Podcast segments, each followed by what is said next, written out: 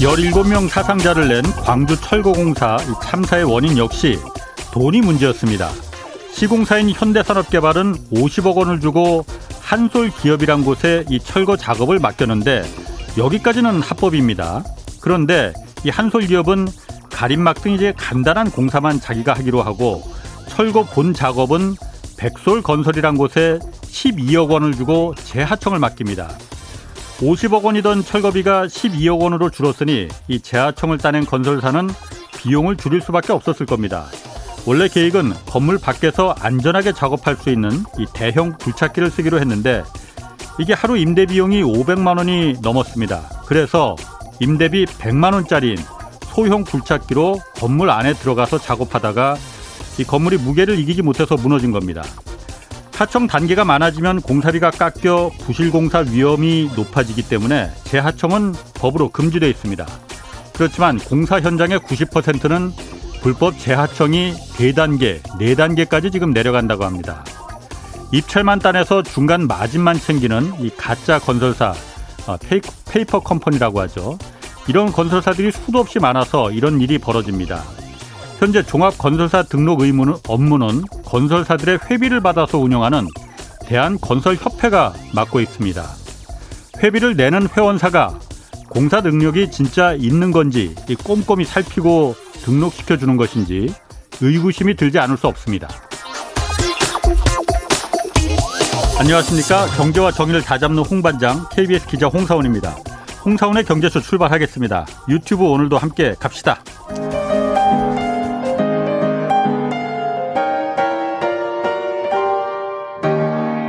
대한민국 최고의 경제 전문가와 함께 합니다. 믿을 만한 정보만 쉽고 정확하게 전해드립니다. 홍사원의 경제쇼.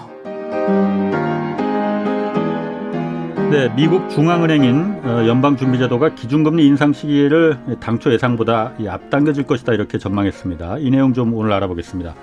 홍춘욱 EAR 리서치 대표 나오셨습니다. 안녕하세요. 네, 안녕하세요. 오랜만입니다. 아, 오랜만에 제가 같은 성씨 홍씨 되니까 반갑네요. 더. 저도 반갑습니다. 아, 오늘 반갑게 즐겁게 한번. 음, 네.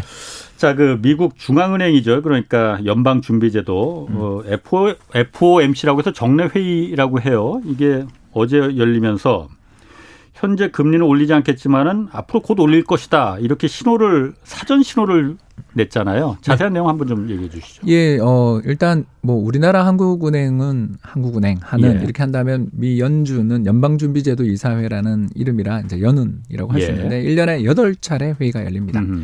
그 8차례 회의 중에서 4번 예. 그러니까 매 분기 말 아하. 3, 6, 9, 12월에는 예. 1박 2일짜리 워크샵을 여는데 아. 요게 끝나고 나면 사람들끼리 모여 가지고 투표를 합니다. 예. 18명에서 19명 정도로 이제 연준 음. 위원들이 구성이 되는데 예. 이 사람들한테서 이렇게 묻는 거죠. 아. 어, 올해 연말 정책 금리는 몇 퍼센트가 적절해요? 예.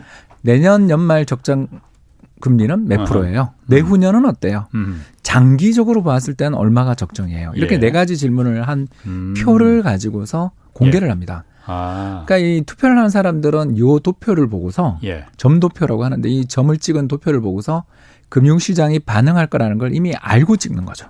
그 18명의 위원들이 그렇죠. 한 거라 이거죠. 그렇습니다. 음. 그리고 이 사람들은 자신들의 의사를 거기다 드러냄으로써 음. 금융시장의 참가자들한테 신호를 주고 싶어 하겠죠. 예, 예. 네, 그래서 이제 이번에 아주 중요한 변경이 나타났습니다. 음. 어, 첫 번째 변화는 뭐냐면 올해는 다 동결. 예. 18명 모두 아하. 다 동결이었는데 지난 3월 달에는 내년 금리 인상에 대해서는 18명 중에 단 4명만 인상하자. 음. 이렇게 예. 이야기를 하셨는데 이번에 7명이 됐습니다. 아. 자, 그러니까 아직도 다수는 11명은 동결. 이라고 예. 이야기하지만 금리 내년에 그래도 한 번이라도 인상합시다. 아하. 라고 이야기하시는 분이 4명에서 7명으로 늘어났다. 예. 이건 뭘 뜻하냐? 예, 금리 인상 가능성이 없었던 거에서 거의 이제는 한 절반까지 온 거죠. 그러니까 음. 내년 연말 정도 되면 정책 정부 정책 금리가 현재 0에서 0.25%인 게 한 차례 정도 금리가 인상될 수도 있다라는 경고의 메시지를 시장에 주고 싶어 하시는 분들이 늘어나고 있다. 그 FOMC 회의라는 게 구성 결정력 권한을 있습니다. 갖고 있는 있습니다. 겁니까? 예, 물론 이제 의결권이 있는 아. 분도 있고 없는 분도 계시긴 하지만 예. 이제 12개 지역 연은의 연준의 이사 예. 그리고 예. 거기에 연준 의장까지 모여 가지고 예. 회의를 하면서 특히 12명의 연준 그 지역 연준 우리로 이야기하자면 지방에 있는 연방준비제도 예, 연방제도의 아. 은행들의 그 이제 총수님들께서 네. 투표를 하시는 분도 있고 못 하시는 분도 계시긴 하는데 네. 이분들이 투표를 하는데 대체로 어 만장일치를 원하는 경향이 음, 있기 음. 때문에 예. 이 정도 숫자 음. 그러니까 11명 대 7명이면 이제는 거의 찬반 동수를 향해서 가고 있는 거고 아. 이런 식의 변화가 나타나게 될 때 연준 의장 입장에서는 음. 야 우리 이번에는 동결하고 다음에 인상합시다. 뭐 이런 식으로 만장일치를 좀 유도할 가능성들도 많이 음, 생기겠죠. 그렇군요. 그러면은 음. 그 연방준비제도 의장 그 파월 의장이 네. 계속 여태까지 말했었거든요. 예. 2023년 내후년까지는 절대 금리 안 올릴 테니까 걱정하지 마라. 뒤통수 칠 일 없다라고 몇 번을 말했거든요. 저도 믿었습니다. 근데 결국 그럼 뒤통수 맞는 거네 그러면은. 예, 어, 전체 18분 중에서 이번에 무려 13분이 예. 2023년에는 금리를 한 번 내지 두 번 인상하자고 이야기하신 분이 과반수가 넘었어요. 예. 예, 이거는 이제 파월 의장님이 거기 계신지 안 계신지는 우리도 알 수 없어요. 아. 그러나 파월 의장이 아무리 리더십을 가지고 있는 총재라고 하더라도 예. 전체 연준의 분위기 자체가 어. 야 이제 금리 인상하자 뭐 경기 좋아지는 것 같은데 예. 이렇게 이야기하시는 분들이 점점 늘어나고 있다라는 것 때문에 일단 파월 의장이 좀 이렇게 명분을 앞세우시겠죠. 아 우리가 경제를 예측했던 것보다 지금 상황이 더 좋고 예. 물가도 더 오르고 있으니까 아 제가 그때는 그렇게 생각했는데 지금은 상황이 좀 달라졌어요.라고 이야기를 할 가능성이 올해는 몰라도 내년은 꽤 높아지고 내후년에는 한 번이 아니라 두 번 인상할 가능성도 있다. 이렇게 음. 볼수 있는 거죠. 그게 경제가 좋아지니까 금리를 올리겠다 이 말을 하니까 뭔가 좀 굉장히 희망적으로 보이거든요. 그런데 사실은 그 말은 다시 말해서 똑같은 말이지만은 인플레 압박을 지금 미국이 그만큼 심각하게 우려하고 있다 이 말 아닙니까? 맞습니다. 지난번 발표됐던 미국의 이제 소비자 물가 상승률을 봤더니 거의 5%가 나왔잖아요. 응. 어, 그리고 근원 물가라고 해서 에너지 제품이나 식료품 물가 제외한 것도 이것도 거의 4% 정도 가까이 네. 나왔단 말입니다. 예. 어, 심지어 이번에 그 연준이 이제 그 economist들, 이제 저 같은 사람들이 예. 밑에서 이제 열심히 스태프로 일을 하고 계시는 그분들이 경제 전망 보고서를 제출을 하는데 네. 음. 여기 이제 같이 제출합니다. 그러니까 음. 3, 6, 9, 12에 경제 전망 보고서도 함께 나와요. 예. 요거는 이제 별로 안 보시긴 하는데 예. 저 같은 경제 분석가 입장에서 이게 더 중요한데 이번 내용을 딱 봤더니 재밌더라라는 거죠. 뭐냐면 지난 3월 달, 그러니까 세 달 전이죠. 예. 세달 전 열렸던 회의에서는 올해 미국 경제 성장률을 6.5%를 봤어요. 음. 어, 이것도 굉장히 높죠. 그렇죠. 어. 근데 이번에 7.0으로 상향. 올렸죠. 예, 그리고 예. 두 번째 물가. 물가 예. 중에서도 아까 제가 방금 말씀드린 에너지나 식료품처럼 좀 기후 변화라든가 아니면 뭐 여러 가지 사건 사고 등의 영향을 받는 품목을 제외한 근원 물가라는 음. 상승률을 중요하게 보는데 기존에 얼마를 받냐면 2.2를 받는데 이번에 3%까지 올렸거든요. 예. 그러니까 최근에 나타나고 있는 미국의 경제 지표들의 변화를 경제 분석가들이 올리면서 예. 스탭들이 스탭들이 이제 이렇게 보고서를 제출한 거죠. 아, 우리 예상한 것보다 인플레도 더 올라가고 경제 성장률도 더 올라가고 있으니까 음. 요거 감안해서 통화 정책 결정하세요. 예. 이렇게 대의 명분을 좀 줬다고도 볼 수 있는 거죠. 대의 명분을 예, 왜냐하면 인플레가 생각보다 강하고 성장률도 올라가는데 연준 너네 뭐 하냐? 이런 이야기를 들을 수 있으니까 2023년까지 동결합니다.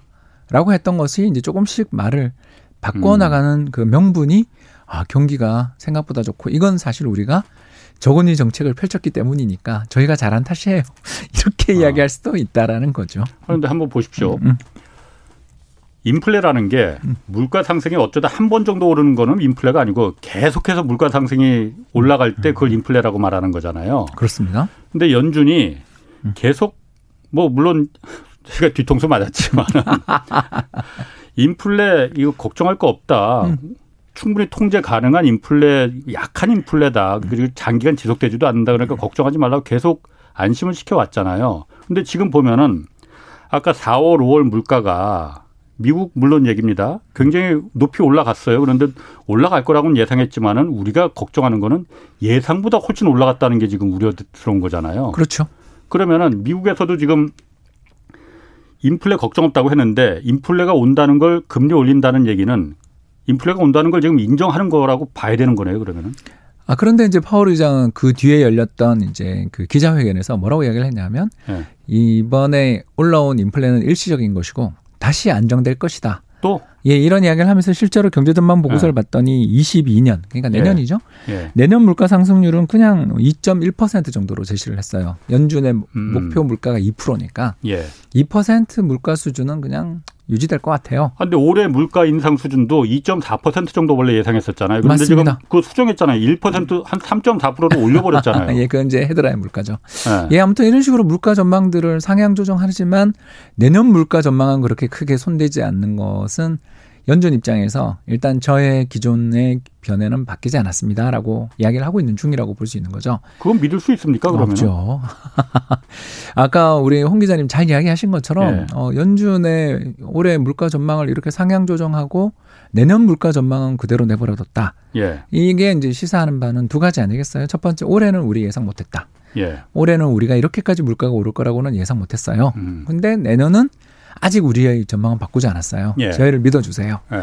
뭐 이렇게 이야기를 하고 있는 셈인데 예. 실제로 연준 멤버들은 어, 파월 의장님은 그렇게 이야기하셨지만 어, 내년에 금리 인상합시다라고 말하는 사람이 마음을 바꾼 사람이 무려 세명이 늘고 예. 또 내후년 금리 인상합시다라고 말하시는 분들은 그보다 더 많이 늘어나서 이제 과반수를 늘은 거잖아요. 예. 넘은 거잖아요. 예. 이런 것들을 볼 때 연준 아. 내에서 치열한 토론이 있었을 거다. 음. 즉 연준 의장이자 총수로 기자회견을 진행하는 파월 의장을 비롯한 다수파는 아직 바뀌지 않은 것 같은데 예. 일부 의원들이 걱정을 하기 시작했고 예. 일부 의원들은 점도표라는 형태로 이걸 반영시키는 걸 관철시켰다. 예. 이렇게 볼 수 있는 것 같습니다. 그래서 갈등은 음. 있으나 기조가 완전 바뀌었다 말하기는 좀 어려운 여건인 거죠. 갈등이 있으나 기조는 뭐 그렇게 내년에 다시 잦아들 거니 걱정하지 마라 이렇게 봐야 된다 이거. 그리고 그렇죠? 하더라도 어. 내년 하반기 연말이다. 어. 예. 우리는 23년까지 참으려 음. 그랬는데 경제가 너무 좋으니까 한번 음. 정도 인상하는 건 뭐 고려할 수도 아, 아. 있다라는 아. 의견이 있다. 아. 요렇게 약간은 회피성의 어, 전체 보도 내용이다라고 아, 볼수 있는 것 같습니다. 그러면은 아, 이거 제가 뭐 홍 박사님이 다그치는 것도 아니고 뭐 파월 의장도 연준도 아닌데 제가 그 어쨌든 잘 이해가 잘 안 가는 부분이 있어서 좀 그 제가 물어보는 거예요. 어, 예. 자, 인, 물가가 오르니까는 자 인플레 우려가 미국에서 좀 있으니 이게 물론 다른 나라에도 다 영향이 있으니까 우리가 관심을 갖는 거 아닙니까? 네, 우리도 바로 연결되니까. 그러니까 자 그러니 음. 어, 금리도 좀 이제 올릴 그 준비를 우리 하겠다라는 건 음. 제가 이해를 간다 이거예요. 어, 미국도 어쩔 수 없구나. 뭐 뒤통수를 칠 수도 있지 하는데 자 보십시오. 미국에서 그러면은 돈 풀기는 계속 하지 않습니까? 네. 원래 돈을 많이 푸니까 지금 인플레 압력이 생기는 거잖아요. 네, 그. 돈 풀리 그럼 멈춰야지. 돈 풀기는 계속 하겠다고 하면서 지금. 예, 그 맞습니다. 이거는 아, 앞뒤가 안 맞잖아요. 예, 앞뒤가 안 맞죠. 이번에 어, 어 그 양적 완화라고 해가지고 어, 중앙은행이 채권 시장이나 다른 시장에 나가가지고 예.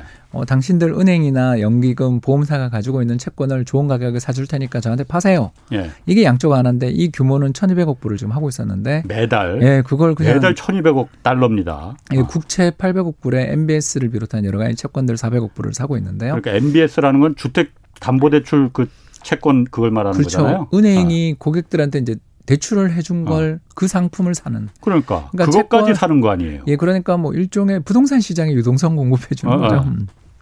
그래서 이 정도의 규모로 계속 가게 되면 1년이면 이게 12달이니까 예. 대략 1조 4천억 달러 넘어서는 엄청나게 큰 돈이지 않습니까? 예. 1조 4천억 달러면 사실 우리나라 1년 GDP거든요, 이게. 그렇지.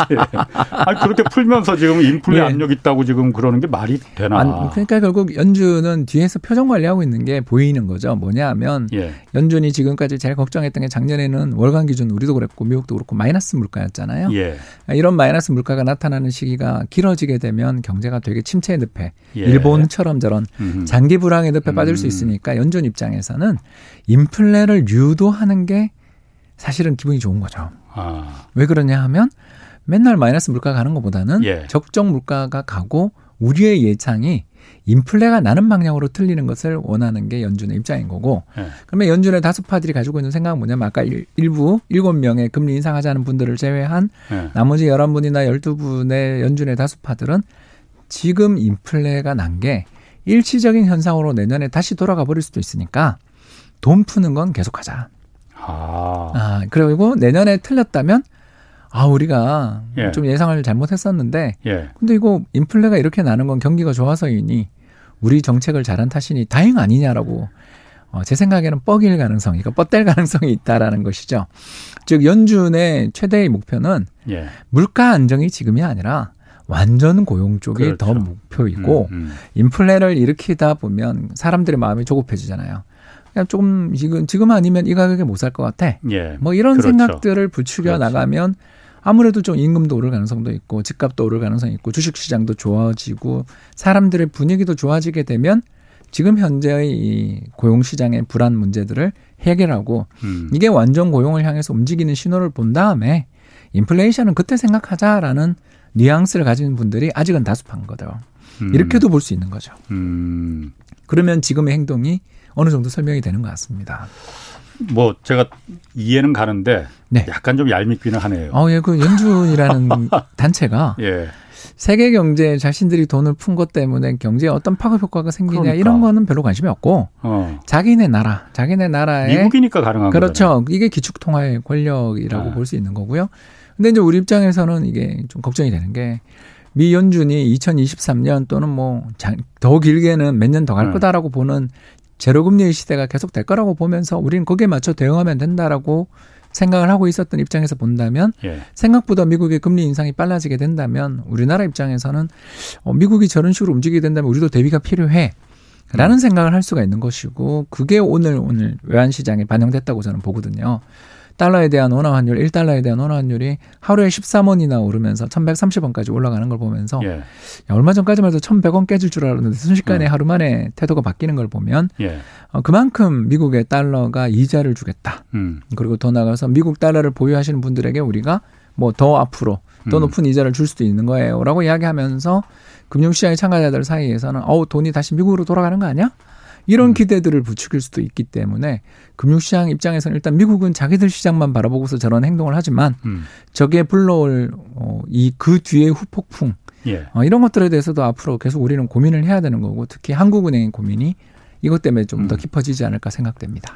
아 그러니까 지금 오늘 그 원화가 굉장히 올랐거든요. 환율이, 환율이 올랐습니다. 환율이 올라서 1,130원까지 갖고 누구는 1,145원까지도 지금 올라갈 거라고 예상을 하는데 그게 아직 미국의 기준금리가 오르진 않았지만은 오를 거라는 걸 선반영해서 미리 그럼 달러가 지금 강해지고 있다는 거예요. 그렇습니다. 이게 거예요. 바로 어 2013년에 또 트라우마가 하나 있는데요. 예. 2013년 당시 이제 미국이 글로벌 금융위기가 2008년 겨울 가을이니까 예. 그로부터 이제 한 3년 4년이 지나면서 경제가 이제 조금 회복하려는 예. 그런 상황이었고 특히 유럽도 재정 위기에서 이제 일어서는 중이었는데 그때 갑자기 당시 그 연준 의장이었던 벤 버냉키 예. 그 턱수염 할아버지 혹시 기억나십니까? 아, 헬리콥터. 아, 헬리콥터 벤. 예. 예. 그분이 갑자기 느닷없이 예. 회의를 하면서 뭐라고 이야기를 딱 하셨냐면 양적 완화 규모를 축소하고 이제 머지않은 내에 예. 통화 정책을 정상화하겠습니다. 이렇게 이야기를 하니까 예. 아, 그때부터 한 달 사이에 무슨 일이 벌어졌냐면 달러는 초강세로 가고 환율은 급등하고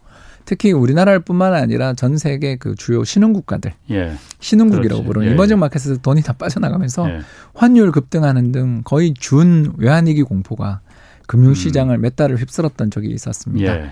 그러니까 이런 공포들을 우리는 가지고 있는데 이게 벌써 8년 전이긴 합니다만 예. 잊어버리지는 못하잖아요. 그렇죠. 그러다 보니까 오늘 나온 어, 연준의 이런 발표문 또는 점도표를 보니까 갑자기 2013년에 있었던 그 음. 트라우마를 정신적인 어떤 외상을 네.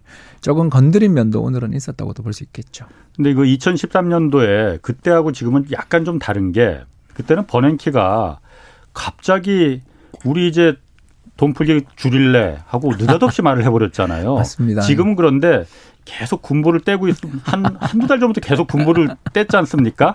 뭐. 예, 실제로 그 12명의 어. 지역 연은 어, 의장들 중에 두 분이 총대를 예. 매신 것 같더라고요. 아. 예, 에반스와 블라드라는 예. 이두 분의 아주 명망 높은 연준 의장님, 지역 연준 의장님이 음. 어, 테이퍼링, 다시 말해서 양적 완화 규모를 줄이고 금리 인상해야 될 수도 있어요.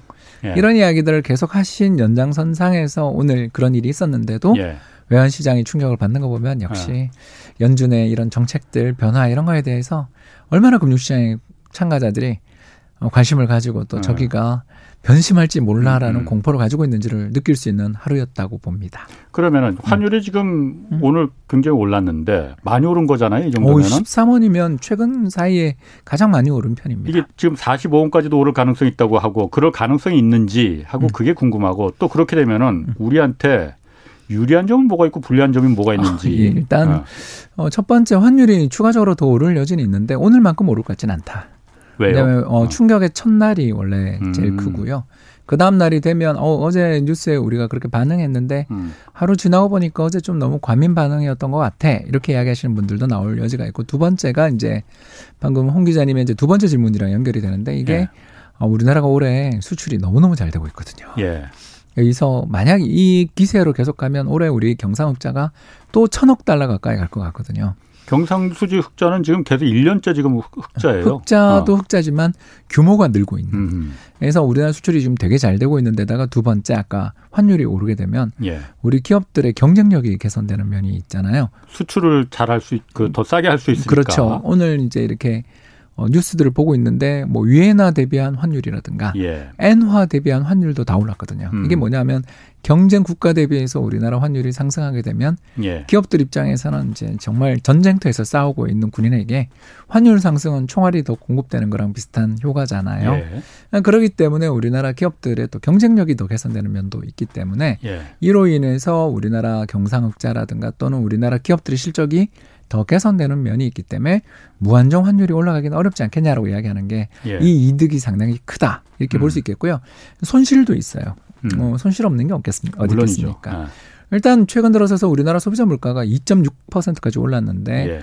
어, 딴 나라 미국이 4.7까지 올랐는데 우리가 2.6밖에 안 오른 이유는 작년 이맘때에 비해서 환율이 100원 이상 떨어졌기 때문이잖아요. 음, 예. 수입 물가의 급등을 환율 하락이 좀 막아준 면이 있었던 것이 음. 우리나라 물가가 딴 나라보다 상대적으로 안정된 이유인데 요거가 위험해질 수 있겠죠. 환율이 음. 계속 예를 들어서 여기서 저는 그렇게 보지 않습니다만 예를 들어 1150원, 80원까지 올라가는 그런 상승의 1억들이 계속 붙어 나가게 음. 된다면 음. 이로 인해 어, 수입하고 있던 기업들 입장에서는 환율의 상승이라는 것을 핑계로 예. 가격을 또 인, 상하고 또 음. 수입 업체들의 가격 인상에 부딪혀서 또 예를 들어서 가공업체라든가 여러 또 우리나라의 각종 자영업자들 예. 어, 식당 이런 데서도 가격을 인상할 수도 있는 거잖아요. 그렇죠. 네, 그렇게 되면 우리나라 물가가 딴 나라보다 훨씬 우리는 안정적이야라고 좀 위안했던 게 흔들릴 수도 있다라는 거는 또 염두에 두셔야 되겠습니다.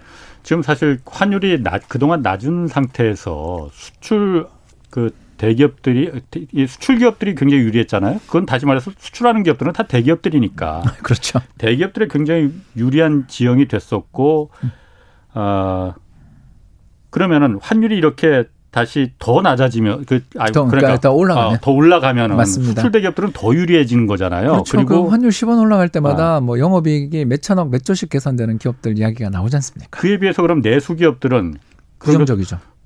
그 쉽게 말해서 좀 중소기업들은 더 어려워진다는 거 아니에요? 맞습니다. 그리고 자영업자 소상공인들 안 그래도 경기 안 좋은데 가격 아. 인상하는 건 되게 부담이 되지 않겠습니까? 그렇죠. 당연히. 예. 그러니까. 그러면은 이런 부분을 아, 이거 어떻게 될까요? 이게 사실 이런 부분을 좀 국가가 좀 조정해 주는 게 그러라고 국가가 있는 건데. 그렇죠. 그러라고 법인세 구간이 있는 거 아니겠습니까? 예. 법인세 구간들 보면 대기업들의 그 법인세율과 중소기업들 이익 수준이 낮은 네. 기업들의 법인세율이 차이가 나는 게 어, 좀 이익을 많이 내는 기업들한테 세금 많이 걷어가지고 그걸 갖고 국민들에게 좀 돌아갈 수 있는 어, 그런 재정적인 어떤 재분배 정책을 펼치는 네, 그런 걸 갖다가 우리가 고민을 해봐야 되는 시기가 올 수도 있는 거죠. 사실 그러라고 우리가 세금 내고 국가가 있는 거 아닙니까? 그렇죠. 아, 예. 동의합니다. JBK, JBK님이 이거 물어보셨어요. 연준이 발표한 내용이 계획대로 차질 없이 진행된다고 보면은 지금의 버블이 잡힐, 잡힐 수 있다고 보시는지요? 연준이 지금의 유동성에 의한 버블을 인정하는 건지 아니면 불시에 또 정책 변경을 통해서 장기적인 쇼크를 막으려는 건 아닌지 하고 물어보셨거든요. 투자자시네요. 일단 어그 네. 저희들이 제일 걱정하는 게 바로 뭐냐면 예.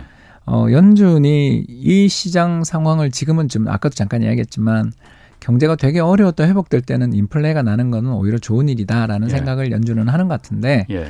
이게 지금의 어떤 이익이 부정적인 부분보다 이제 더 줄어든다면 예를 아. 들어서 현재 낮은 금리를 유지함으로써 발생하게 되는 이익보다 예. 부정적인 게 더 커진다고 생각될 때는 언제든지 정책을 기조를 변경시킬 수 있는 게 예. 그것도 연준이었잖아요. 우리가 예. 2013년 이야기도 아까 잠깐 했던 그렇죠. 것처럼 예, 예. 그런 면에서 질문에서의 그 가장 요지는 어 연금이 저 어, 연준이 생각하기에 음. 어 과연 주식이나 부동산 시장이 정말 버블인가? 어. 그리고 이게 너무 과열돼 있다라고 생각될 때는 연준의 태도는 바뀔 수 있는가라는 질문이신데 예. 그건 저도 그렇게 동의합니다. 음. 왜 그런가 생각해 보면 음. 연준의 여러 의장들이나 지역 연준 의장들의 말들이 다 달라지기 시작한 것이 예. 언제부터 이렇게 갑자기 기조가 달라졌냐면 올해 연초부터 어. 특히 여러분 혹시 기억나시는지 모르겠습니다만 그 저기 게임 회사 주식을 갑자기 끌어올려 가지고 몇 배가 올랐던 일이나 이번에. 네. 예 그리고 또 이번에는 영화 체인 주식이 또 10배씩 오르는 어. 이런 좀 돌발적인 일들이 벌어질 때마다 음. 연준의 지역 연준 의장들이 이렇게 음. 약속이나 한 것처럼 금리 인상하자, 테이퍼링 하자 이런 음. 이야기를 하는 걸 보면 예. 연준 내에 있는 여러 멤버들이 인플레에 대한 기대도 조금 바뀐 것도 있지만 사실 이분들 중에 일부는 예. 주식시장이나 자산시장이 조금 요새 과열된 것 같은데 예. 우리는 이것도 감독하는 게 우리의 책무 아니겠냐라고 음. 말씀하시는 분들이 부각되는 것도 느끼거든요. 음. 그래서 연준 입장에서 아니 우리는 물가 하나 바라보기도 어려운데 고용도 잡아야 되고 자산 시장도 잡아야 되냐라고 이야기하시는 분이 아직은 다수겠지만 일부에서는 경제 전체의 불안정을 자산 가격의 버블이 유발한다면 참으면 안 돼 라고 음. 말하시는 강경파들도 득세하는 것 같고요. 예. 그런 면에서 듣고 보면 주식 가격이 예를 들어서 막 아까 좀 약간 그런 어, 하루에 막 10배씩 오르는 어, 그런 기업들의 어, 흐름들이 또 나타나고 시장이 투기적인 좀 흐름이 음. 보인다라면 연준은 지금 이야기했었던 거는 아, 환경이 바뀌었어요라고 말하며 예. 언제든지 태도를 전환할 수 있는 음. 아, 그런 의지를 가지고 계신 분들은 꽤 눈에 띄고 가능성은 열려 있다고 봅니다. 저도. 그렇군요. 그럼 그 어쨌든 지금 미국이 경제 성장률도 지금 오- 그 높여 잡고 예, 7%까지 올렸죠. 그리고 지금 물가 상승 압력도 상당하고 음. 그런데도 이제 tapering tapering이라는 게 이제 돈 풀기 매달 이제 1,200달러씩 그 푸는 거, 돈 예. 찍어내는 거 이걸 좀 언제 좀 줄일 거냐 이걸 이제 tapering이라고 하잖아요. 맞습니다. 그 tapering을 좀 그럼 아까도 제가 물어봤잖아요. 그거는 해야 되는 거 하면서 이렇게 말을 해야 되는 거 아니냐 뭐 하는데 최소한 1,200억 달러 중에서 국채 800억 달러하고 나머지 MBS라고 해서 그 주택담보대출 채권 같은 거 있지 않습니까? 부동산으로 들어가는 예, 예. 그 400억 달러 이 MBS라는 거 이거 정도는 좀 줄여줘야 되는 거 아닌가? 양심이 있다면 언제 테이퍼링 그럼 들어가는 거예요? 제 생각엔 내년 같습니다. 내년. 네, 그러니까 연준 입장에서 네. 어, 순서를 좀 만들어 놓은 것 같아요. 예. 예, 그래서 최근 들어서서는 이제 군불을 때시는 분들이 테이퍼링 이야기를 하는 걸 볼때 예. 올해 중에 테이퍼링 계획들을 발표를 할 것 같아요. 예. 계획을 발표해서 내년부터는 예를 들어서 아까 방금 홍 기자님 이야기하신 것처럼 1,200억 불 중에서 400억 불 빼고 800억 불로 줄이겠습니다라는 예. 어, 발표는 올해 하고 시행은 내년 상반기에 할 음. 가능성이 있지 않나. 그리고 내년에 미국 중간 선거가 11월에 있거든요. 예. 그래서 선거 직전에 금리 인상하는 건 잘 저희들이 봐도 잘 없더라고요. 그런 점을 생각하면 현재의 분위기대로라면 예. 내년 연말 12월 정책금리 결정회의에서 금리 인상의 가능성이 현재로서는 좀 높지 않냐. 이렇게 아. 시나리오를 보는 분들이 계시는 것 같습니다. 아, 11월이 지금 중간 선거인가요? 그렇죠. 벌써 어 그러니까 작년에 대선이 있었으니까 네. 올해는 선거 없는 해인데 예. 내년 11월이 또 이번에 음. 이제 그 하원 의원 전부와 음. 상원 의원 3분의 1을 교체하는 중간 선거가 내년 아. 11월입니다. 그래서 내년 11월 이후에 그러니까 기준금리에 대해서 손을 볼 거다라는 그렇게 전망하시는 분이 하나라? 예, 그렇죠. 아. 그렇게 전망하시는 분이 아직은 다수인 것 같습니다. 그런데 지금 그 미국 소비자 물가가 물가산 물가 지수가 4월, 5월이 굉장히 예상보다 확 뛰었었잖아요. 맞습니다. 그래서 깜짝들 놀란 거 아니야. 예, 예, 그래서. 심지어는 일각에서는 미국의 그, 음. 그 금융 당국들이 지금 허둥지둥하는 거 아니냐. 아, 뭐 예. 이런 그 분석도 있었는데 맞습니다. 만약에 이번 달 소비자 물가 지수가 예. 이번 달에도 예상보다 훨씬 높게 뛰면은 네. 기준금리 인상 시점을 음. 더 앞당기는 거 아니냐. 어, 예, 가능성이 있습니다.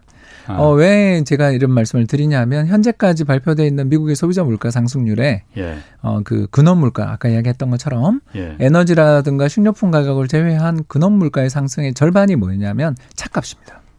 자동차, 예, 아, 아. 신차 및 중고차 값이 급등한 게 전체 물가 상승의 절반을 차지해요. 예. 절반 이상입니다, 사실은. 예. 그러니까 이것 때문에 어, 금융시장 참가자들이 되게 놀랐던 게 음. 아니 암만 미국 사람들이 차를 좋아한다 해도 차값이 이렇게 오르는데 이걸 사겠다고 줄을 서고 가격을 올려가며 사다니 음. 이건 무슨 일인가 하고 살펴봤더니 이제 여행 가겠다고. 예. 여기다가 두 번째가 이 코로나에 대한 공포들이 있고 그러니까 옛날에는 공유 경제 그래서 음. 우버나 리프트 같은 회사들의 차를 예. 나눠 타는 문화들을 갖고 계셨던 분들 중에서 아 이제 우리 위험하니까 이제 음. 내가 중고차라도 하나 사서 출퇴근하자라고 이제 왜냐하면 출근을 재개하고 재택이 끝나니까 예. 이 수요가 좀 땡겨진 것이다라고 이제 많이들 보고 있는데 음. 그러면 요런 요인대로라면 이건 일시적이잖아요. 홍 기자님 말씀처럼 예. 어, 이런 인플레이션이 발생했던 요인들이 아주 특정한 부분에만 집중돼 있기 때문에 여기서 뭐 예를 들어서 병목 현상이 좀 풀린다던가 아니면 사람들이 아유 차값이 너무 비싸니까 에이 그냥 마스크 쓰고 우버 타지 Lyft 타지 뭐 음. 이렇게 하면 또 이 수요가 가라앉을 수도 있다라는 게 연준의 기대거든요. 예. 음, 그런데 이제 저도 그렇게 생각을 하지만 어. 만일 이 기대가 7, 8월 시작되는 휴가철에 더 나는 차값을 올리더라도 무조건 사야 되겠어라고 가면 예. 이건 인플레이션이 진정되기는커녕 더 불이 붙어버리는 시기가 오게 된다면 연준 입장에서 야 우리는 그 특정 품목에 있는 좀 약간 그 일, 비이성적인 또는 일시적인 음. 그런 인플레인 줄 알았어요 라고 이야기하시던 분들이 어. 후퇴할 어. 그럴 여지도 있는 거죠. 어. 그래서 그 가능성은 열려 있는데 현재로만 놓고 보면 아니 차값을 그렇게 십몇 퍼센트씩 올려가면서 그렇게 꼭 사야 되냐? 에이 나 같으면 그냥 Uber할게. 이렇게 음. 변심하시는 분들이 저희는 나올 거라고 보는데 예. 미국 사람들의 마음을 음. 경제학자들은 전부 다 합리적인 사람들을 가정하고 전망하는 거지만 그렇지 않을 수도 있잖아요. 그런 면에서 일단 그 위험은 열려 있습니다. 음, 그렇군요. 음. 이번 달 하여튼 물가지수 보는 게 좀 중요하겠군요. 그러니까 판단하는 게. 그리고 음. 지금 연준이 지금 손대는 거는 말하는 거지 기준금리고 기준금리하고 시장금리는 다른 어, 거잖아요. 따로 움직입니다. 아, 그럼 기준금리를 이렇게 자꾸 뭐 앞당긴다 어쩐다 하면은 오늘 그 미국 그럼 시장 금리는 어떻게 됐습니까? 예, 0.1% 가까이 올랐습니다. 아. 예, 왜 그러냐 하면 이제 채권 시장의 참가자들 입장에서 자기들이 투자를 하고 있는 5년 만기 채권이나 10년 만기 채권이라는 것은 예. 그냥 이론적으로 생각해 보면 향후 10년간 정책 금리를 어. 사람들 마음속에서 평균한 값 아니겠어요? 예. 그렇지 아, 아. 않습니까? 결국 정부가 정책하는 금리에서 뭐 아주 이탈이 아. 쉽지는 않은데 예. 한 예를 들어서 3년 뒤에는 정부 정책 금리 2%, 예. 5년 뒤에는 정부 정책 금리가 3%다 그러면 예. 아 2% 중반 이렇게 사람들이 생각할 거고 예. 앞으로 한 5년 사이에는 1%. 그리고 5년 뒤에는 2%다. 이렇게 생각하면 1% 중반이 적정하지 않겠습니까? 음, 음. 사람들의 마음속에서 예. 항상 정책금리의 평균을 갖고 예. 투자를 하고 계실 텐데 음. 이번에 연준이 어떻게 보면 지난번 약속을 방금 홍 기자님 이야기 잘하신 음. 것처럼 2022년은 물론이고 23년도 금리 인상 음. 없어라고 말하던 분위기가 순식간에 순식간에 후퇴하니까 예. 아이고 저기 연준 믿으면 안 되겠다. 어. 어, 이렇게 이야기하시는 분들이 나오면서 예. 채권 좀 팔아두자. 예. 라는 압력들이 약간 우세했던 아. 하루였다고 볼 수 있겠죠. 그렇군요. 팬킹 라이킹 님이 이거 홍 박사님께 꼭 물어봐달라고 했는데 근데 되려 그 연준 이슈가 여름에 그 잭슨홀 미팅 있지 않습니까? 8월에 그러니까 전 세계 중앙은행 총재들이 모여서 미팅하는 큰 회의 있다고 해요. 이때까지 지속되는 것보다 그 방향성이 조기에 나오는 것이 이 음. 불확실 불확실성을 제거하는 그 어떤 호재가 아닐지 음. 이런 생각은 어떻게 분석하시는지라고. 네, 그러니까 어, 시장이 좋다라는 뜻입니다 이게. 음. 이게 뭐냐면 악재가 터졌잖아요 사실은. 예, 예. 그러니까 어젯밤에 미 연준의 어. 적어도 3명 이상의 연준 멤버들이 예. 어, 내년에 금리 인상합시다라고 이탈하신 분이 3명이나 나왔고 예, 예. 내후년에 금리 인상하자는 분은 이제 다수가 돼버린 거예요. 예, 예. 어떻게 보면 약간 배신이잖아요. 예, 예. 이런 배신인데도 불구하고 주가가 이 정도밖에 안 빠지고 환율이 이 정도밖에 안 흔들렸다라는 건 그만큼 금융시장의 참가자들이 생각하는 거는 예. 시장에 대해서 대단히 낙관적이다. 음. 그리고 시장에 대해서 대단히 낙관적이니 미리 매를 맞는 게 오히려 호재가 될 수 있다. 이런 해석이신 음. 거죠. 그렇군요. 저도 뭐 일리 있는 해석이라고 봅니다만 방금 홍 기자님 이야기하신 것처럼 물가가 지표들이 계속 불안하게 나온다면 음. 이 신뢰가 좀 흔들릴 수도 있다라는 음. 점은 앞으로 계속 좀 관측이 필요할 것 같습니다. 알겠습니다. 우리한테 미치는 영향이 어떨 거냐 이게 사실 제일 중요한 거예요. 그렇죠. 사실. 그러면 얼마 오늘도 이제 기재부 차관은 지금 연준 오늘 어제 그 발표 그, 그 어나운스가 그렇게 뭐 예상한 수준에서 크게 벗어나지 않았다. 우리 정부 충분히 대응할 만하다라고 안심을 일단 시켰어요. 뭐 그렇게 당연히 말할 수밖에 없을 겁니다. 그런데 얼마 전에 그 이주열 한국은행 총재도 미국보다 우리가 먼저 금지 올릴 수 있다. 그리고 올해 안에 기준금리 지금 0.5%죠. 이거 올릴 수 있다라고 약간 그런 뉘앙스의 말을 했습니다. 미국보다 그럼 우리가 먼저 선제적으로 금리 올리는 게 더 도움이 되는 겁니까? 예, 필요합니까? 뭐, 어, 저는 그렇게 생각 안 하는데, 예. 어, 저는 이제 우리나라 음. 경기나 물가가 예. 어, 미국이 좋아지는 거 따라가는 중이니까 예. 어, 미국 따라서 정책 금리도 조정하는 게 맞다 쪽에 의견을 갖고 있어요. 저는 개인적으로는 음. 어, 아까 이야기했던 그런 이유 때문입니다. 예. 어, 아까 수출만 잘 되지 예. 중소기업들 경기 어렵고 더군다나 예. 올해 2021년 졸업한 학생들 시장에 나온 노동시장에 나오신 분들은 도대체 어떡하냐 이 걱정을 그러니까. 하는 입장에서 예. 금리 인상은 좀 미국 따라가는 정도로 했으면 하는 게 저희 음. 기대인데 예. 이제 그 하는 총재가 보기에 예. 어, 그런 표현을 좀 쓰시게 됐던 이유는 이제 두 가지 정도겠죠. 하나는 우리 수출이 너무 잘 되니까. 예. 일단 어, 한국은행 입장에서는 경기가 다시 나빠질 거라는 거에 대한 걱정을 되게 많이 해왔었는데, 음. 그러니까 잠깐 좋아지다가 나빠지는 이걸 이제 저희들은 double dip이라고 그러거든요. 예, 예. 이중 침체 뭐 이런 아, 이야기 작년에 예. 많이 했잖아요. 많이 들어봤어요. 근데 이제 그게 올해 들어서서는 이야기가 쑥 들어왔잖아요. 예. 뭐 double dip 이런 이야기 안 하잖아요. 예. 그러니까 한국은행 총재 입장에서 볼 때 현재 0.5%라는 우리나라의 금리는 소비자 물가 상승률 2.6에 비해서 너무 낮고 너무 낮지. 그리고 또 올해 우리나라 성장률 전망이 지금 계속 상향 조정돼서 예. 4% 이상을 지금 보는 분들이 계속 나오고 있는 중이니 예. 이럴 때 금리 인상을 좀 해놔서 음. 어떻게 여력을 좀 만들고 특히 부동산 시장에 경고의 메시지를 전달하자. 예. 이런 마음을 가지는 거는 또 이해가 되고 실제로 우리나라가 예전 김중수 총재 시절 예. MB 정부 김중수 음. 총재 시절에 미연준의 금리 인상이 없었었는데도 불구하고 우리 2010년 11년에 금리 인상했던 예. 거 기억나실 예. 것입니다. 이런 여러 가지 포인트들을 생각하면 예. 한국은행은 미연준보다 음.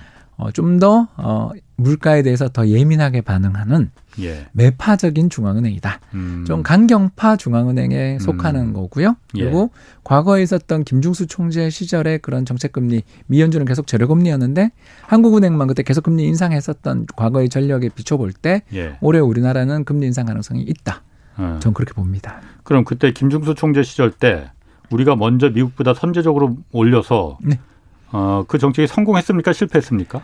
어, 좋은 면과 나쁜 면을 다 말씀을 드리자면 네. 부동산은 잡았죠. 예. 어, 이른바 하우스포 사태 혹시 기억나시면 그때였구나. 예, 예 홍 기자님도 금방 그 끄떡하셨던 예. 것처럼 2011년에서 12, 13년 3년 연속 우리나라 주택 가격이 그때 18년까지 계속 떨어졌 뭐좀 부진 18년은 이제 부진한 아, 시기야. 18년이 아니구나. 그러겠죠. 예. 예. 장에 18년 후반기보다 는 약간 부진했던 시기고요. 아무튼 11년부터 주택 시장이 좀 힘들어져서 12, 예. 13, 14까지 예. 3년 연속 예. 주택 가격 마이너스 서울 지역 마이너스를 기록했었던 연경이 예. 있었다면 다른 한편으로 놓고 본다면 예.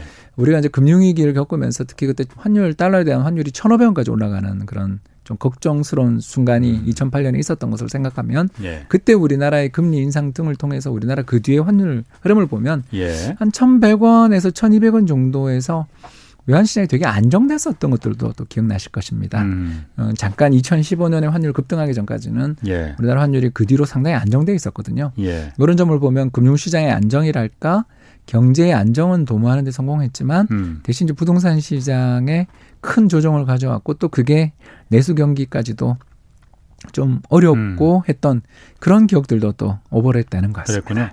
AAA님이 이거 좀 물어봐 달라고 하셨는데 어, 이거 좀 어려울 것 같습니다. 미국처럼 고용 시장이 탄력적이지가 않은데 우리나라 저금리가 고용에 이게 도움이 되긴 할까요? 하고 물어보셨거든요. 잘 안 되죠. 사실입니다. 네. 네. 근데 이제 저금리의 효과는 꼭 그게 저금리가 경기를 부양하는 효과도 있고요. 예. 어, 두 가지 의미가 하나 또 있는데 네. 어, 하나는 뭐냐면 이제 금리를 인하하면 사람들이 예. 예금을 하기보다는 그 예금하려고 했던 돈들을 가지고 와서 소비를 하거나 투자를 함으로써 경기를 부양하는 효과가 생기잖아요. 근데 그게 작하다라는 지적이신 것 같아요. 예. 그건 좀 동의합니다. 근데 이제 음. 두 가지 효과는 있죠. 어, 첫 번째 효과는 바로 뭐냐 하면 어, 다른 나라에 비해서 우리나라 금리를 낮게 유지하거나 우리나라 금리를 인하한다라는 자체는 다른 나라 시장의 참가자들에게 어떤 신호를 주냐면 아, 이 나라 통화가 그렇게 강하지 않겠구나. 음. 이 나라의 통화 가치가 아주 강세로 가지는 않겠구나라는 좀 그런 기대를 부풀게 하니까 수출 경기에 도움이 되는 면이 있겠고 두 번째는 아까 우리 어, 홍 기자님께서 잘 이야기하셨지만 어, 우리나라 정부가 결국 조세 재정 정책도 불황에는 굉장히 중요하잖아요. 그렇죠. 그렇죠. 그런데 조세 재정 정책을 펼칠 때마다 항상 우리가 나오는 이야기가 국가 부채가 천조가 넘었는데 이거 큰일 났어요. 이런 이야기를 항상 한단 말입니다. 예. 국가 부채 천조가 됐다 하더라도 근데 금리가 1%라면 그렇지. 1년에 내야 되는 이자는 어. 10조밖에 안 되거든요. 예. 우리나라 경제가 2천조 정도 되는 규모인 것에 비해서 10조 원 정도 이자라는 것은 이건 음. 굉장히 적은 이자에 예. 속하잖아요. 0.05%인가요? 아마 그 예. 그 정도밖에 안 될 테니까 결국 한국은행이 금리를 인하해 주는 역할은 경기를 부양하려는 의도도 있겠지만 예. 그게 잘 안 먹히는 불황에 정부에게 어, 공을 던지는 음. 야좀 돈좀 풀어요. 어, 어, 우리가 이렇게까지 금리를 낮춰주는데 예.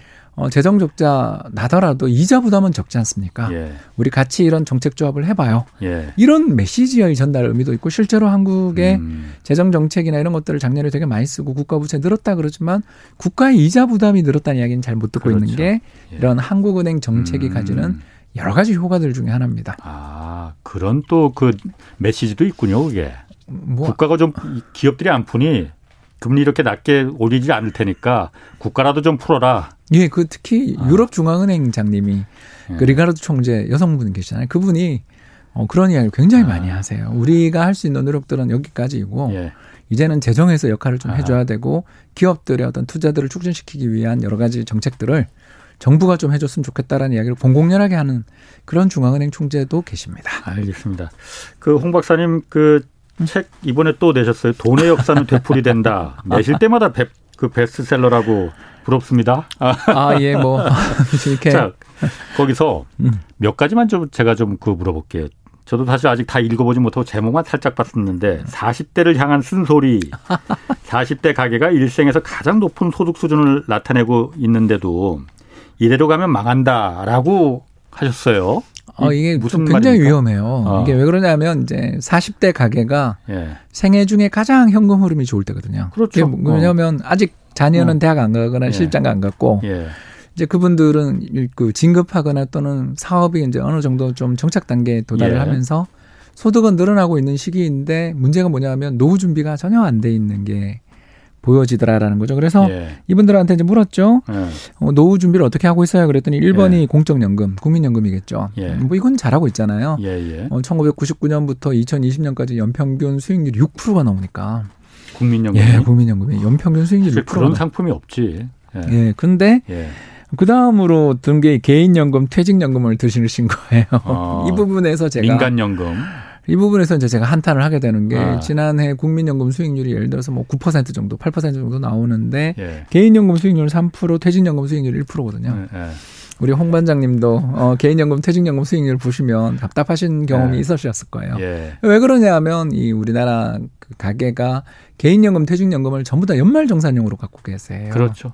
어, 음, 그런 네. 면이 크다 보니까 네. 수익률 그 자체에 대해서 관심이 없으셔서 음. 대부분 원금 보장형에 들어가 계시거나 그렇죠. 또는 운용이 어떻게 되고 있는지에 대한 관심이 없죠. 없었어요. 아. 그런데 어, 이렇게 하면 안 되잖아요. 방금 네. 우리 어, 홍 기자님 잘 이야기하신 것처럼 아니 국민연금처럼 수익을 내주는 어. 상품 없어요라는 그렇죠. 말씀을 하셨으면 예. 공부를 해서 예. 어, 제가 그래서 책을 쓴 거죠. 음. 공부를 좀 해서 국민연금처럼 음. 우리 개인연금, 퇴직연금이 개인연금 규모가 300조 좀 넘고요. 퇴직연금까지 하면 아무튼 700조 음. 가까이 되는 우리나라 국민연금 규모가 800조 원대니까 이게 어마어마하게 큰 연금을 갖고 계시는데 국민연금의 수준에 못지않게 큰 우리 음. 민간연금들의 수익률이 이렇게 음. 저조하다라는 것은 결국 제도 설계에도 좀 문제가 있고 예전에 규제가 많았어요. 예. 그것도 있지만 우리가 그 돈의 주인인 우리들이 음. 어, 특히 우리 홍 기자님처럼 40대들이 아 저는 50대죠. 아 40대로 아, 보이는 40대로 보이는데요. 이런 우리 40대 50대의 직장인 분들이 이제 그 은퇴까지 5년 10년 또는 뭐 어, 여력이 되면 15년 정도가 아직 남아 계시다면 예. 그걸 아까 이야기했던 것처럼 국민연금처럼 수익을 그렇죠. 낼수 있다면 이게 예. 노후가 음. 하루아침에 달라질 뿐만 아니라 굳이 그렇게 조바심을 또 느낄 필요도 없어지면서 음. 가정에서 평화도 가져올 수 있고 무엇보다 이런 노후에 대한 걱정거리들이 없어지고 네. 하면 이 가정 생활도 좋지 않겠습니까? 아, 맞습니다. 예, 그걸 좀 담고 음. 있습니다. 그 한국 주식에 관련된 내용도 있었어요. 보니까는 배당을 높여야 한국 증시가 산다. 아. 우리 한국 그 배당률 굉장히 인색하잖아요. 어떤 의미인가 이게? 예, 2000년 네. 이후부터 2020년까지 이제 물론 20년 통계가 완전히 그냥 최신 통계는 아니지만 네. 약간 이렇게 통계를 가지고 해보면 우리나라 배당 수익률이 2% 정도 전후에서 왔다 갔다 하는데 네. 점점 떨어지고 있거든요. 예. 요새 뭐 계속 1%대를 유지하고 있습니다. 그럼 굉장히 낮은 거죠 배당? 예, 세계에서 제일 낮은 편이고 예. 한국보다 전 세계 50여 개 나라 중에서 아무튼 어. 한국보다 배당 수익률 낮은 나라 찾기가 어려울 정도로 어. 낮습니다. 어, 옛날에는 이게 이제 이해가 됐었어요. 왜냐하면 네. 고도 성장의 시기에 네. 대출 금리 5% 10% 넘어가던 시기니까 그렇지. 야 아. 이걸 하느니 열심히 어. 우리가 어, 기업이 보상해드리겠습니다. 아. 고용으로 아. 아. 세금을 많이 내고 성장으로 보답하겠습니다. 그랬는데 그렇죠. 안타깝게도 아. 저성장의 시대가 와버린 거 아니겠어요, 예, 홍 기자님? 예. 음, 아. 그런 여, 연유로 어, 한국의 이제 기업들 중에서 일부 기업들은 아, 그동안 고생하고 성장을 위해서 많은 돈들을 투자해 주셨던 어째 우리 투자자들에게 보상을 해주는 자사주도 예. 사주고 또는 배당도 주는 기업들이 조금씩 예. 늘어나고는 있는데 음. 아직도 세계에서 보면 수준에서 보면 최저 음. 배당 성향 그러니까 전체 벌어들인 이익에서 배당금을 지급하는 비율 이런 걸 보면 막 20% 전후에 불과할 음. 정도로 세계에서 제일 낮은 수준에 불과하거든요. 예. 근데 이렇게 되면 이제 문제가 뭐가 생기냐면 어. 우리 투자자들 입장에서 음. 좀 장기 투자하세요, 장기 투자하세요라는 말을 들으면 겉은 음, 그렇지 장기 투자해야지 이런 생각을 하게 되는데 장기 투자를 하면 인센티브가 있어야 될 거 아니에요. 예. 우리가 주식을 길게 오랫동안 보유한다면 그 주주들이 꾸준히 주식을 들고 있으면 배당을 좀 잘 준다던가 음. 더 나가서 오랫동안 3년 이상 보유했던 주주에 대해서는 예를 들어서 배당금에 붙는 세금을 좀 깎아준다든가 음. 아니면 이런 식으로 길게 장기적으로 배당을 꾸준히 지급해주는 기업들이 뭔가 금융시장에서 평가도 높아지는 음. 우리 요새 ESG 이런 예, 이야기도 예. 하잖아요. 어. 뭔가 이런 인센티브도 생기고 그리고 배당을 잘 주는 기업들에 대해서 투자자들이 관심을 가지는 시기가 되면 지금처럼 우리 동학개미 운동이라고 불리는 그 수많은 투자자들이 예. 지난해 한 해에만 뭐 600만 개 이상의 계좌가 터져서 예. 투자를 하셨다 그러지만 요새 수익률 관련 기사 보시면 알겠지만 마이너스 순수익이라는 보도도 보셨잖아요. 그러니까 기관들만 뭐 외국인들만 뭐 그렇지 뭐. 왜 그러냐 하면 예. 우리나라 작년에 새로 진입하신 우리 동학개미 분들이 예. 평균 주식을 보유하는 기간이 8일이라고 해요. 8일? 너무 그렇게 짧아요? 그왜 그럴까 생각하면 이게 문화잖아요. 너무 짧잖아요. 네. 그러니까 1년에 한 해 동안 거래 대금이 얼마냐면 8천조 원이었대요. 우리나라 1년에 GDP가 2천조 원인데 개인이 아. GDP 4배 규모의 공중사회전을 하신 거잖아요. 증권사들만 돈 벌었네. 그리고 정부도 거래세로 엄청 거래세. 버셨습니다. 아. 그러니까 애국하셨죠. 동학개미가 네. 주가도 떨어지는 걸 잡아주고 또는 올려내고 더 네. 나아가 좋은 일을 하셨지만 본인들도 부유해셔야 되는데 본인 그분들한테만 책임을 묻자라니 음. 우린 그러면 기업들은 뭘 해주었습니까? 라는 음. 부분에 대해서도 우리가 한번 고민해야 되고 이게 바로 배당이라는 뭐 좀 장기 보유하시고 연말에 주식을 음. 보유하고 계시는 분들 애가면 주는 게 아니라 어, 분기 배당이라는 것도 선진국은 네. 일상화돼 있다니까 매 분기마다 주식에 대해서 보유한 주식에 대해서 배당을 이자처럼 따박따박 주는 그런 기업들이 늘어나고 또 그런 네. 문화를 만들어 가는 방향으로 가면 우리 통합개미가 최근에 그렇게 열심히 샀는데도 불구하고 수익이 부진했대. 음. 이걸로만 끝내면 이 발전이 없는 거잖아요. 그 주식마다 배당률이 다 다르죠. 다 다르죠. 배당률이 높은 주식이 그 기업이 좀 어떤 종류가 삼성전자라고 바로 딱 떠오르지 않습니까? 음, 음, 음. 왜 그러냐면 이제 삼성전자 같은 경우는 이익도 어마어마하게 나지만 삼성전자의 대주주들이 외국인하고 연기금이잖아요. 아. 그래서 외국인과 예. 연기금들 입장에서는 아니 그렇지. 우리가 이 회사를 이렇게 오랫동안 장기간 투자해서 주가가 오르는 건 좋은데 주가가 안 오를 때도 우리는 이 주식을 보유했다. 그리고 이 회사가 이렇게 잘 예. 돼갈 수 있는 걸 위해 수많은 증자나 예. 이런 것들 자금들이 있었을 때 대줬다. 예. 보상을 해달라라는 이야기를 했을 때 삼성전자는 오늘 그렇게 하겠다.